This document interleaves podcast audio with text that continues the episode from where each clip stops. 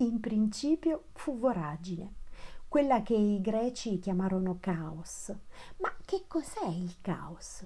Il caos è un vuoto oscuro dove niente può essere distinto. È un punto di caduta, è un precipizio senza fine in cui tutto può essere ingoiato e confuso in un'unica notte indistinta. E poi, poi apparve la terra, quella che i greci chiamarono Gaia. È dal seno stesso di voragine che sorge la terra, opponendo alle tenebre del caos compattezza e stabilità. Sulla terra ogni cosa è ben delineata, è visibile, è solida. Gaia può essere considerata il suolo su cui dei, uomini e animali camminano sicur- con sicurezza. Gaia è il pavimento del mondo.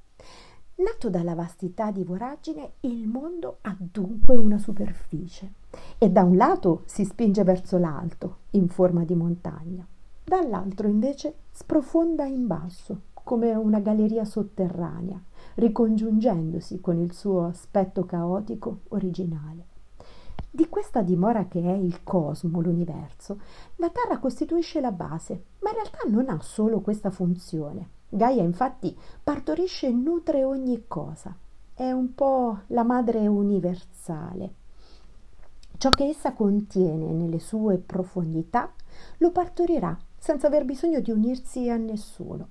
E così la Terra partorisce dapprima un personaggio molto importante, Uranos, il cielo, che è anche il cielo stellato. E poi Gaia mette al mondo Pontos, cioè l'acqua, o meglio, le acque, o meglio, il flutto marino, dal momento che questo sostantivo in greco è maschile. Gaia partorisce Uranos e Pontos senza unirsi a nessuno, attraverso la forza interiore che porta dentro di sé. Quando Gaia partorisce il flutto marino, suo figlio la completa, insinuandosi al suo interno e delimitandola sotto forma di vaste distese liquide. Flutto marino è un po' il contrario di terra. Terra infatti è solida e compatta, gli elementi in lei non possono mescolarsi. Flutto invece è liquidità, è fluidità informe ed inafferrabile. Le sue acque si mescolano, indistinte e confuse. In superficie Ponto è luminoso, ma in profondità è buio completo e aspetto oscuro che si ricollega alla sua parte caotica. Da Caos nasceranno altri due figli, vale a dire Erebos, Erebo e Nux, la notte.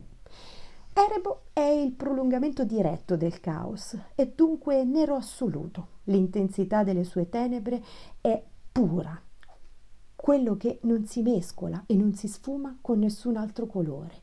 Diverso è il caso di Nux, della notte. Anche lei, esattamente come Gaia, ha la capacità di procreare senza doversi unire con nessuno. È come se Nux ritagliasse i propri figli dal suo stesso tessuto notturno. E così nascono da una parte Etere, la luce eterea, e dall'altra Emera, la luce del giorno. Etere è luminosità allo stato puro, è quella zona del cielo dove non giunge mai l'oscurità, è quella zona del cielo che appartiene agli dei olimpici, è una luce straordinariamente viva, mai violata da nessuna ombra. Dall'altra parte ci sono la notte e il giorno, che sono lì, uno di fronte all'altro. Quando c'è la notte non c'è il giorno, quando c'è il giorno non c'è la notte, eppure non c'è mai notte senza giorno. Gli uomini, le piante, gli animali vivono la notte e il giorno in questa loro congiunzione di opposti.